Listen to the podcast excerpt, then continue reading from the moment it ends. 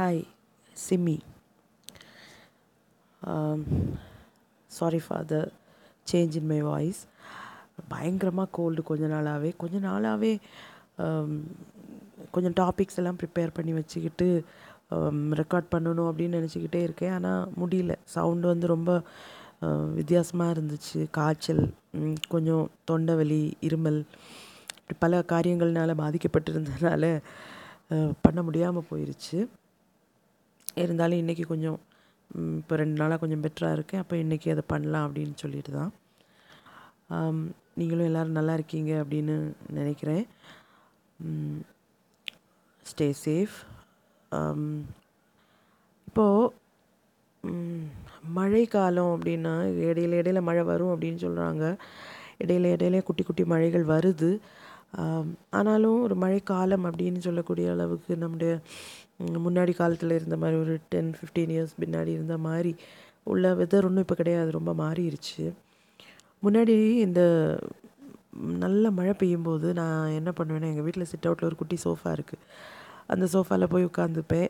உட்காந்துக்கிட்டு ஏதாவது சாப்பிட இருந்துச்சுன்னா அது அப்படியே கொறிச்சிக்கிட்டு அப்படி உட்காந்து இந்த மழையை பார்க்குறது எனக்கு ரொம்ப பிடிக்கும். மழை சத்தம் கேட்குறதும் ரொம்ப பிடிக்கும்.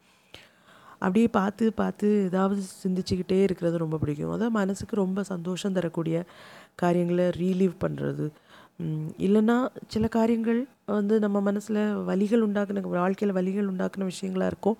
ஆனாலும் அதை வந்து நம்ம மனசுக்குள்ளே அந்த பசுமையாகவே இருக்கும். அந்த வலியும் வேதனையும் அதோட சம்மந்தப்பட்ட சில சந்தோஷங்கள் இதெல்லாமே நம்ம மனசில் இருக்கும். அதை அப்படியே கொஞ்சம் சிந்திச்சுக்கிட்டே அப்படி இருக்கிறது வந்து எனக்கு ரொம்ப பிடிக்கும். சிந்திச்சு சிந்திச்சு கொஞ்சம் நேரம் ஆகும்போது அப்படியே சோஃபாலேயே தலையை அங்கே இங்கே சரிச்சு வச்சுட்டு அப்படியே தூங்கவும் செஞ்சுருக்கேன். கடைசியில் தூங்கி எழும்பும்போது தலையெல்லாம் அப்படி ஒரு வலி வலிக்கும். ஏன்னா கரெக்டான ஒரு பொசிஷனில் இல்லாமல் அப்படி இப்படி தூங்குறதுனாலே இருக்கும். ஆனாலும் எனக்கு அது ரொம்ப பிடிக்கும். அந்த மாதிரி உட்காந்து தூங்குறது சிந்திக்கிறதெல்லாம் ரொம்ப பிடிக்கும். அப்படி நம்ம பொதுவாக நீங்கள் எல்லாரும் எல்லாருக்கும் அந்த மாதிரி ஒரு அனுபவங்கள் இருக்கும்னு நினைக்கிறேன். எல்லோரும் சோஃபாவில் உட்காந்து சிந்திப்பீங்கன்னு இல்லை அந்த மாதிரி நம்முடைய இளமை பருவத்தையோ இல்லை நம்முடைய வாழ்க்கையில் பசுமையாக இருக்கக்கூடிய சில காலகட்டங்கள் இருக்கும்.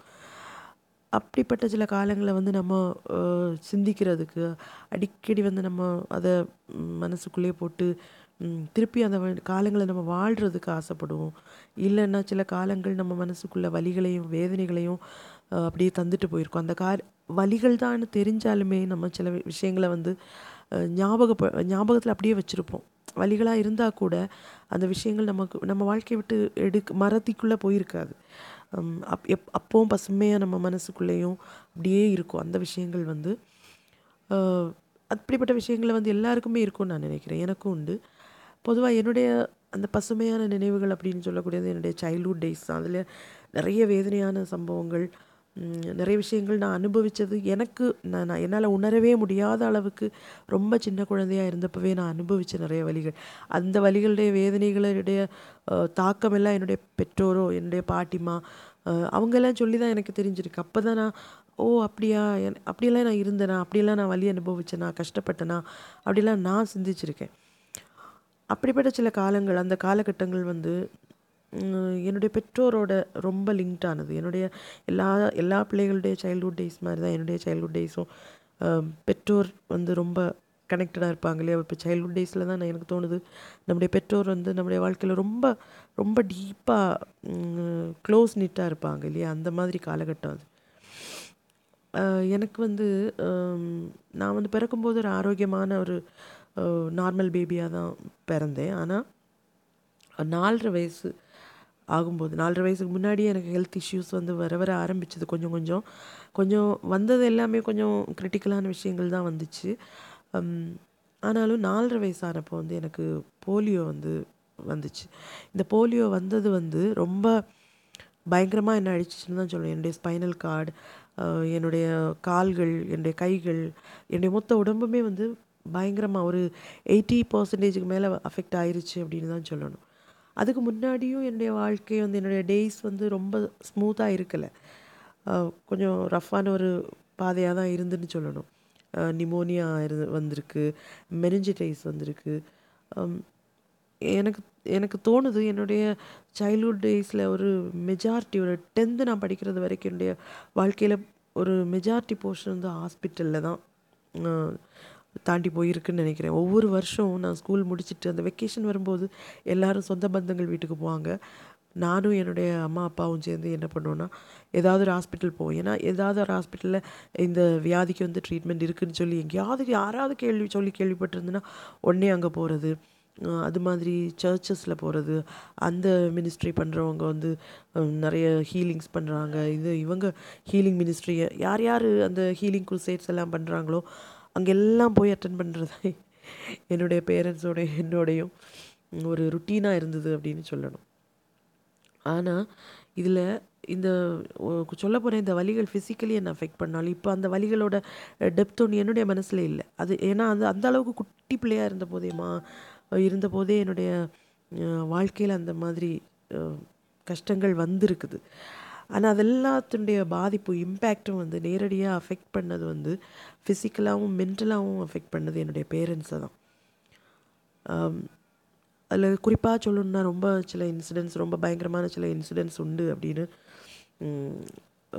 இதெல்லாமே வந்து நிறைய விஷயங்கள் நான் கேள்விப்பட்டது தான். ஏன்னா அனுபவிச்சிருந்தா கூட அந்த வயசு எனக்கு அதெல்லாம் புரிகிற அளவுக்குள்ள வயசு இல்லாததுனால அம்மா அப்பாவும் சொல்லி தான் எனக்கு நிறைய விஷயங்கள். என்னை பாட்டி மேலே ஒன்று அம்மா அப்பா இவ்வளோ இவ்வளோ இவ்வளோ கஷ்டப்பட்டிருக்காங்க அப்படின்னு அவங்க சொல்கிறதுனால தான் எனக்கு நிறைய விஷயங்கள் தெரிஞ்சுது. அதில் ஒன்று தான் எனக்கு நிமோனியா வந்து அஃபெக்ட் ஆகி அந்த நிமோனியா வந்து உடஞ்சிருச்சான் உடஞ்சி போய் அது ரொம்ப கிரிட்டிக்கலான ஒரு கண்டிஷனில் ஆகி பிளட் வாமிட்டிங் எல்லாம் பண்ணி டாக்டர்ஸ் வந்து ஹாஸ்பிட்டலில் கொண்டு போன போது அவங்க 72 டூ ஹவர்ஸ் டைம் சொல்லியிருந்தாங்க. இந்த hour- அது அவ்வளோ கிரிட்டிக்கல் டைம் அந்த டைமுக்குள்ளே அவங்க ரெக்கவர் ஆகி வந்தால் தான் உண்டு பிள்ளை. இல்லைன்னா நம்ம பெரிய ஹோப் ஒன்றும் இல்லை அப்படின்னு சொல்லியிருந்தாங்களாம். அப்போது அது எனக்கு தெரியாது. அந்த வழிகள் எப்படி இருக்கும்னு எனக்கு தெரியாது. எனக்கு ஞாபகம் இல்லை.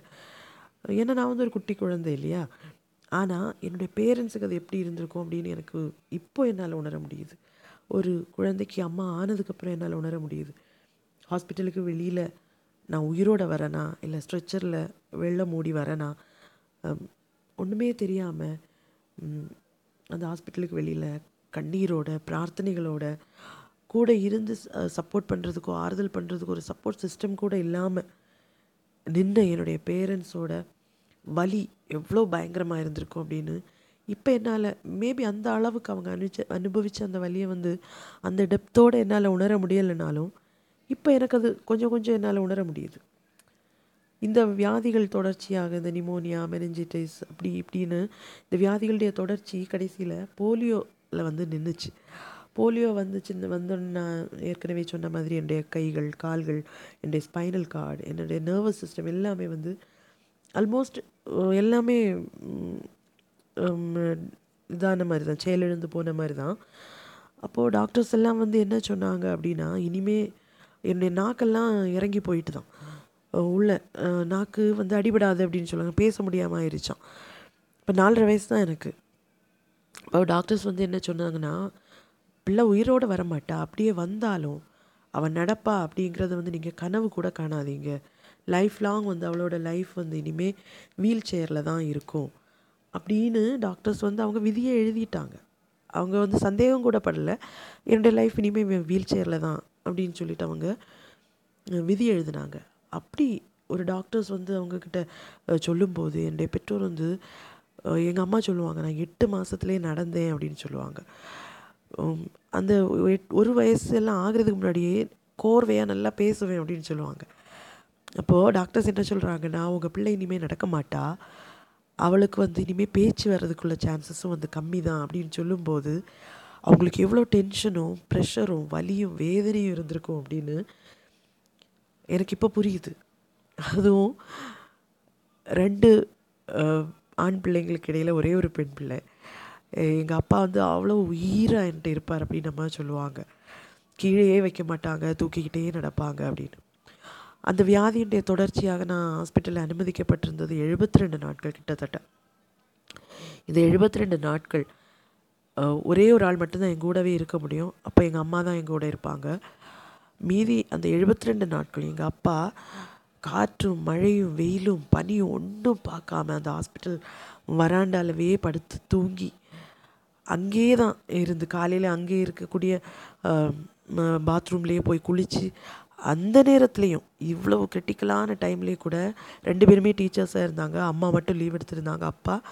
அந்த நேரத்துலையும் ஹாஸ்பிட்டல்லேருந்து ரெடியாகி அங்கேருந்து ஸ்கூலுக்கு வந்து திருப்பி ஸ்கூல் முடித்து நேராக ஹாஸ்பிட்டலுக்கு வந்து நைட் அங்கேயே ஸ்பெண்ட் பண்ணி வெளியிலேயே உள்ள கொசுக்கடி வெயில் மழை பனி காற்று எல்லாத்தையுமே பட்டு அந்த காரியங்கள் அந்த வழிகளை எல்லாம் அனுபவித்து இருந்த என்னுடைய பெற்றோர் வந்து எவ் அவங்க எவ்வளோ பெரிய மரியாதை அவங்களுக்கு நான் கொடுக்கணும் அப்படின்னு எனக்கு புரியுது. இந்த வழிகள் வந்து வலிகளும் வேதனைகளும் அவங்க அனுபவிக்கும்போது அதாவது நமக்கு சொல்லும்போது இது ஒரு வெறும் கதை மாதிரி நமக்கு சொல்லலாம். இல்லையா? நமக்கு வந்து ஒரு மற்றொரு ஆளுடைய வலிகள் வேதனைகள் வந்து நமக்கு கேட்கும்போது அது எந்த அளவுக்கு நமக்கு நம்மளை அஃபெக்ட் பண்ணணும்னு தெரியாது. அந்த வலிகள் நம்ம அனுபவிக்கும் போது நமக்கு தெரியும் அந்த பெயின் வந்து எவ்வளோ பயங்கரமாக இருக்கும் அப்படின்னு. இப்போ வந்து ஓ- ஓரளவுக்கு தான் அவங்களுடைய வலிகள் வேதனைகள் எல்லாம் வந்து எனக்கு புரியுது. சில வேலைகளில் அம்மா சொல்லும்போது எனக்கு கோபம் கூட வந்திருக்கு எத்தனை காலமாக தான் சொல்லிக்கிட்டு இருப்பாங்க? இந்த நாற்பது வயசு ஆகுது எனக்கு இப்போது இப்போவும் இதை சொல்லிகிட்டு இருக்காங்களே அப்படின்னு எனக்கு கோபம் கூட வந்திருக்குது. ஆனால் நான் நினைக்காத மறந்து அடிக்கடி மறந்து போகிற ஒரு விஷயம் உண்டு. அவங்க வாழ்க்கையில் ரொம்ப இளமை பருவத்தில் திருமணமாகி கொஞ்சம் காலகட்டத்திலேயே அவர்களுடைய நல்ல காலங்கள் மொத்தம் அவருடைய திருமண வாழ்க்கையில் இருந்தால் நல்ல காலங்கள் மொத்தம் அவங்க ஹாஸ்பிட்டல் வராண்டால் படுத்தும் தூங்கியும் டாக்டர்ஸை விசிட் பண்ணியும் டாக்டர்ஸ்கிட்ட ஹாஸ்பிட்டல் ஹாஸ்பிட்டலாக போயும். அவங்க ஸ்பெண்ட் பண்ணும்போது அவங்களுக்கு அது எப்படி ஒரு பெயின்ஃபுல்லான ஒரு லைஃபாக இருந்திருக்குன்னு என்னால் இப்போ புரிய முடியுது. ஹாஸ்பிட்டல் லைஃப் எல்லாம் முடிஞ்சுது. நான் என்னுடைய நான் என்னை அட்மிட் பண்ணியிருந்தது வந்து புத்தேரி அப்படின்னு சொல்லக்கூடிய இடத்துல கன்னியாகுமரி பக்கத்தில் புத்தேரின்னு சொல்லக்கூடிய இடத்துல இருக்கக்கூடிய கேதரின் பூத் சால்வேஷன் ஆர்மி ஹாஸ்பிட்டலில் தான் என்ன வச்சுருந்தாங்க. எல்லா நர்சஸுக்குமே அங்கே இருந்த டாக்டர்ஸுக்கு எல்லாருக்குமே என்னோடய பேரண்ட்ஸு தெரியுமா? ஏன்னா அந்த அளவுக்கு என்னை அவங்க கொண்டு வச்சுருந்ததும் அவங்க பார்த்ததும் கேர் பண்ணிக்கிட்டதும் எல்லாம். கடைசியில் பேசுகிற எபிலிட்டி வந்துச்சு. ஆனால் உட்கார முடியாது. படு படுக்க படுத்த படுக்கையாக தான் இருந்தேன். இந்த செவன்டி டூ டேஸ் முடிஞ்சு என்னை வீட்டுக்கு கொண்டு வந்தாங்க. வீட்டுக்கு கொண்டு வந்துட்டும் ருட்டீனாக செக்கப் போகணும். இது ஃபிசியோதெராப்பி கொடுக்கணும். ஃபிசியோதெராப்பி கொடுக்கறதுக்கு அந்த ஹாஸ்பிட்டலில் தான் கொண்டு போவாங்க. கஷ்டங்கள் பார்க்காம தூக்கி சுமந்து தான் கொண்டு போவாங்க என்ன. அதெல்லாம் எனக்கு கொஞ்சம் கொஞ்சம் லைட்டாக அந்த ஃபிசியோதெராப்பி செஞ்சது அந்த பாரில் பிடிச்சு நடக்க வச்சது அந்த வலிகள் வேதனைகள் அதெல்லாம் எனக்கு இப்போ ஞாபகம் இருக்குது இப்போது ஞாபகம் இருக்குது கடைசியில் என்னுடைய நான் வந்து ஒரு வீட்டுக்கு பக்கத்தில் இருந்த ஒரு இங்கிலீஷ் மீடியம் ஸ்கூலில் தான் என்னை சேர்த்துருந்தாங்க. கடைசியில் வந்து என்னுடைய ஸ்கூல் லைஃப் வந்து அந்த டிஸ்கன்டினியூ ஆகும் அப்படிங்கிற ஒரு ஸ்டேட்டஸ்க்கு வந்துச்சு. ஏன்னா எனக்கு உட்காரெல்லாம் முடியாது. படுத்த படுக்கையாக தான் இருக்கணும். ஏன்னா என்னுடைய ஸ்பைனல் கார்டு வந்து அப்படியே வில் மாதிரி வளைஞ்சிருச்சு. அந்த நமக்கெல்லாம் நடுவில் முதுகுக்கு நடுவில் அந்த ஸ்பைனல் கார்டு இருக்கக்கூடிய ஒரு இடம் இருக்கும் இல்லையா? அந்த இடத்துல இல்லை என்னோடய ஸ்பைனல் கார்டு வந்து அந்த இடத்துலேருந்து பொசிஷன் மாறி இருந்துச்சு. ஆனால் சேரில் ஒன்றும் உட்கார முடியாது விழுந்துருவேன் இருக்கும்போது. ஆனாலும் டாக்டர்ஸ் எல்லாம் ஹோப்லெஸ் அப்படின்னு சொன்ன போதும் வீல் சேர் தான் அவளுடைய வாழ்க்கைன்னு சொன்ன போதும் என்னுடைய அப்பாவும் அம்மாவும் விட்டு கொடுக்கவே இல்லை குறிப்பாக என்னுடைய அப்பா. அது படுக்க வச்சு அந்த உடம்புல எண்ணெயை விட்டு ஒரு வைத்தியர் இருந்தார் அப்பா ஸ்கூல் பக்கத்துலேயே நல்ல ஒரு வைத்தியர். அவர்கிட்ட இருந்து எண்ணெய் வாங்கிட்டு வந்து அந்த எண்ணெயை விட்டு தேய்ச்சி தேய்ச்சி தேய்ச்சி அந்த ஸ்பைனல் கார்டை அந்த ஓரளவாவது இப்போதும் என்னுடைய ஸ்பைனல் கார்டு வந்து கரெக்ட் பொசிஷனில் இருக்குதுன்னு சொல்ல முடியாது.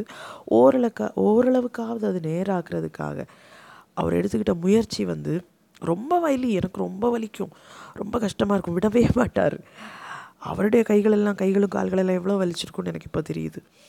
அது மாதிரி என்னுடைய கால்களெல்லாம் வந்து மெலிஞ்சிருச்சு. அப்படியே அந்த மசில்ஸ் எல்லாம் போயிருச்சு. நர்வஸ் நர்வ்ஸ் வந்து டிஸ்ஃபங்க்ஷனல் ஆனதுனால ம கால்கள் கைகள் எல்லாமே வந்து மரத்து போய் அந்த அதோடய மசில் எல்லாம் போய் போய் மெலிஞ்சிருச்சு. அப்போது அப்படியே விட்டோன்னா அந்த கால்கள் வந்து செயலிழந்து போயிடும் கால்களும் கைகளும் ஆக்டிவாக இல்லைன்னா எப்போவுமே அது சூம்பி போயிடும் மரத்து போயிடும் அப்படி ஆகாமல் இருக்கிறதுக்காக கையை வலிக்க வலிக்க கையிலையும் காலையும் எண்ணெய் தேய்ச்சி தேய்ச்சி தேய்ச்சி தேய்ச்சி விடுவார்.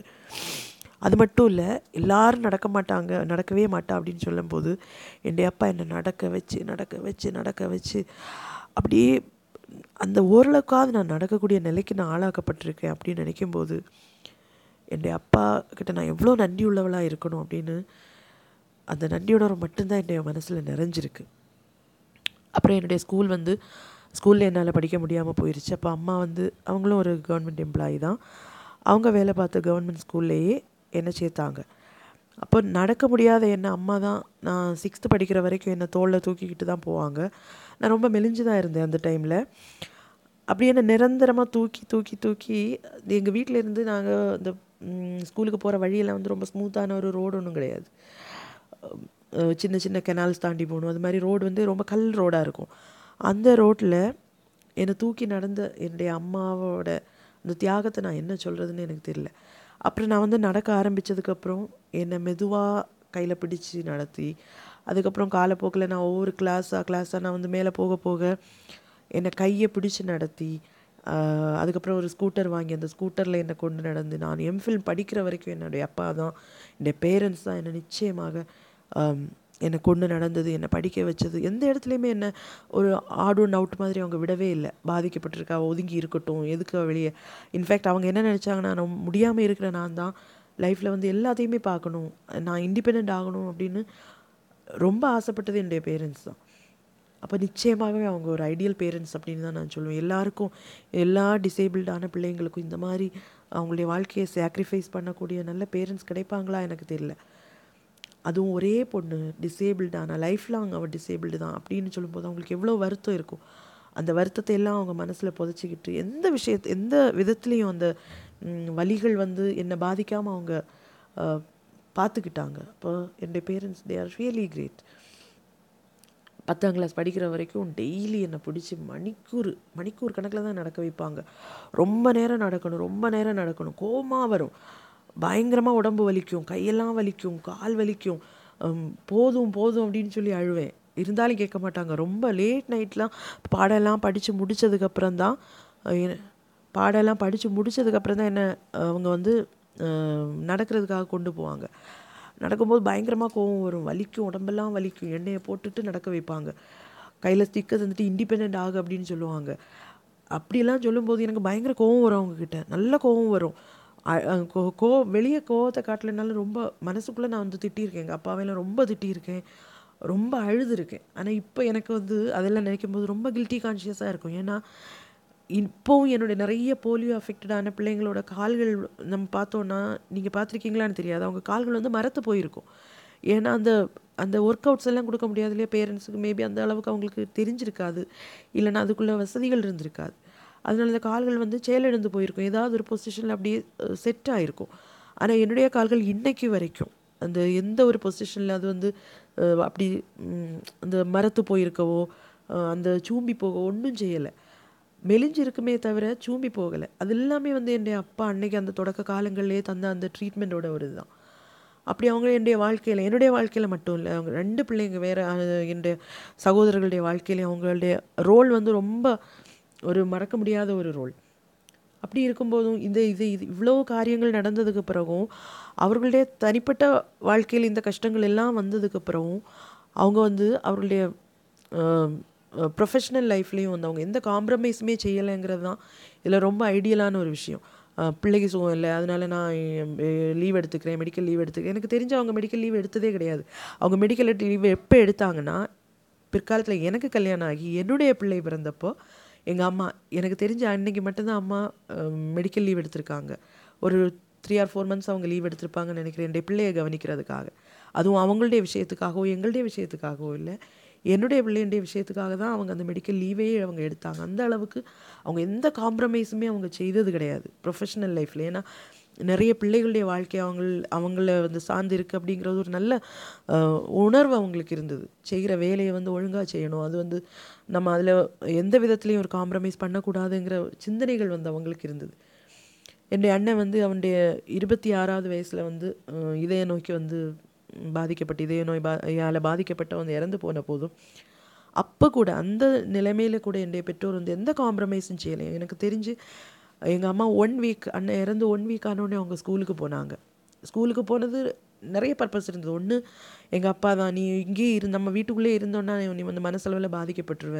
இப்போ போய் நீ வந்து வேலை செய்கிற இடத்துல இந்த உன்னுடைய கடமைகளையும் காரியங்களையும் பார்க்கும்போது நமக்கு வந்து அது மறந்து போயிடும் அதனால அப்படின்னு சொல்லிட்டு அவங்க ஒரு வாரம் தாண்டினோடனே அவங்க வந்து அவர்களுடைய வேலைகளுக்குள்ள அவங்க கடந்து போனாங்க. அந்த அளவுக்கு என்னுடைய பேரண்ட்ஸ்னுடைய தியாகங்கள் இருந்தது அப்படின்னு தான் சொல்லணும். அது மாதிரி தான் என்னுடைய பிள்ளை பிறந்தப்போ என்னுடைய குழந்தை பிறந்தப்போ வந்து எங்கள் அப்பா ரிட்டையர் ஆகிட்டார் அந்த டைமில் என்னுடைய அம்மா அப்பவும் சர்வீஸில் தான் இருந்தாங்க. அப்போவும் அவங்களுக்கு அப்போது அப்போ அவங்க ஏக்கு ஐம்பத்தி அஞ்சு வயசுக்கு மேலே ஆயிடுச்சுன்னு சொல்லணும். அப்போவும் அவங்க வந்து என்னுடைய எனக்கு பிள்ளைய தூ தூக்கி சுமந்தெல்லாம் நடக்க முடியாது. ஆனால் அந்த டைம்லேயும் என்னுடைய பிள்ளைக்காக என்னுடைய குழந்தையை வளர்த்துறதுக்காக அவங்களுடைய தூக்கத்தை எல்லாம் தொலைச்சிக்கிட்டு ராத்திரி ஃபுல்லாக முழிச்சிக்கிட்டு இருப்பாங்க. ஏன்னா இவன் நைட் அந்த சைக்கிளிக் ஆர்டரில் அவனுடைய தூக்கம் வந்து செட் ஆகிற வரைக்கும் இரவு ஃபுல்லாக எழும்பிட்டு இருப்பான் அழுதுகிட்டே இருப்பான். தூக்கி நடந்துகிட்டே இருப்பாங்க. என்னுடைய அப்பாவும் சரி அம்மாவும் சரி. அந்த அளவுக்கு அன்னைக்கு சுமக்க ஆரம்பித்தது இன்றைக்கும் எல்லாரையும் அவங்க சுமந்துக்கிட்டு தான் இருக்காங்க. அது நிறைய விஷயங்கள் வந்து நமக்கு அவங்க செய்கிறதும் சொல்கிறதும் இல்லாமல் பிற்காலத்தில் நமக்கு கோபங்களையும் இரிட்டேஷனும் உண்டாக்குனாலும் அந்த காரியங்கள் அன்னைக்கு அவங்க போட்ட அந்த பேஸ்மெண்ட் வந்து இப்போது நம்முடைய பேரண்டிங் என்னுடைய பேரண்டிங்கில் வந்து எவ்வளோ அந்த என்னுடைய பேரண்டிங்கை வந்து ஈஸியாக்கி இருக்குன்னு தான் சொல்லணும். நிறைய விஷயங்கள் அவங்கக்கிட்ட இருந்து செய்யக்கூடாது இதெல்லாம் செய்யக்கூடாது ஆஸ் எ பேரண்ட் அப்படின்னு நான் படித்ததும் அப்படி தான் ஆஸ் எ பேரண்ட் இதெல்லாம் செய்யணும்னு நான் படித்ததும் அவங்கக்கிட்டே இருந்து தான். நிறைய நேரங்களில் நான் வந்து அவங்களுக்கு தேங்க்ஃபுல்லாக இருந்தது கிடையாது. நன்றிகள் சொன்னது கிடையாது. வாக்கு கொண்டோ செயல் கொண்டோ நான் வந்து ஒரு நன்றி அவங்களுக்கு சொன்னது கிடையாது. நல்லா கோவப்பட்டிருக்கேன் எனக்கு பிடிக்காத காரியங்களை அவங்க சொல்லும்போது நல்ல சண்டையும் போட்டிருக்கேன். ஆனாலும் என்னுடைய மனசில் அந்த நன்றிகளும் இருந்திருக்கு. அந்த அன்பு அப்படியே தான் இருக்குது ஆனால் வெளியே காட்ட காட்டுறதுக்கு முடியாது காட்டுறதுக்கு முடியாத நிலைக்கு சில வேலைகள் எனக்கு பயங்கரமாக கோவம் வரும். எனக்கு தோணுது நான் அது நான் மட்டும் இல்லை எல்லா பேரண்ட்ஸ்கிட்ட எல்லா பிள்ளைங்களும் அப்படி தான் நினைக்கிறேன். அது வந்து நம்முடைய உரிமைகளுடைய ஒரு வெளிப்பாடும் கூட இருக்கலாம். நம்முடைய பெற்றோர்கள்கிட்ட நம்ம காட்டுற மாதிரி கோபமும் சந்தோஷமும் உணர்ச்சிகளும் எல்லாம் வந்து நம்ம வெளியே வேறு யாருக்கிட்டேயுமே நம்ம காட்ட முடியாது இல்லையா? என்னுடைய குழந்தை என்கிட்ட அவன் வந்து கோவப்படும் போது எனக்கு அது புரிஞ்சுக்க முடியுது. நான் நினைப்பேன் அவன் என்கிட்ட தானே அந்த கோபத்தை காட்ட முடியும். இன்னொரு ஆள்கிட்ட அவன் காட்ட முடியாதே அப்படின்னு சொல்லிட்டு எனக்கு வந்து அது புரியுது இப்போல்லாம் இப்போ என்னுடைய பேரண்ட்ஸ் வந்து நிறைய நோய்கள்னால வயோதிபத்தினால பாதிக்கப்பட்டு இருக்காங்க. ஆல்மோஸ்ட் அவங்களுடைய ரிட்டையர்ட் லைஃப்பில் வந்து அவங்க இருக்காங்க.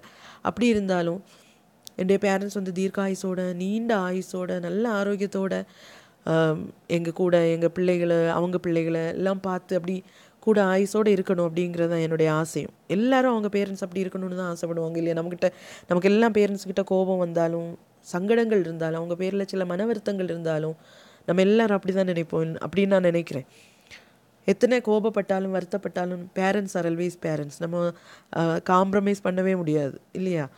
அப்போது இது வந்து நான் சொன்னேன்ல ஒரு சொல்லணும் அப்படின்னு சொன்னால் நம்ம மணிக்கூறுகள் கணக்கில் சொல்லிகிட்டே இருக்கலாம். அப்படியே அந்த அந்த மணிக்கூறுகள் கணக்கில் சொல்ல முடியாத காரியத்தை வந்து ஒரு அதில் ஒரு சின்ன போர்ஷன் ஒரு சின்ன சாப்டர் அப்படின்னு வச்சுருக்கலாமே. அப்படி ஒரு சின்ன சாப்டர் மட்டும்தான் இது.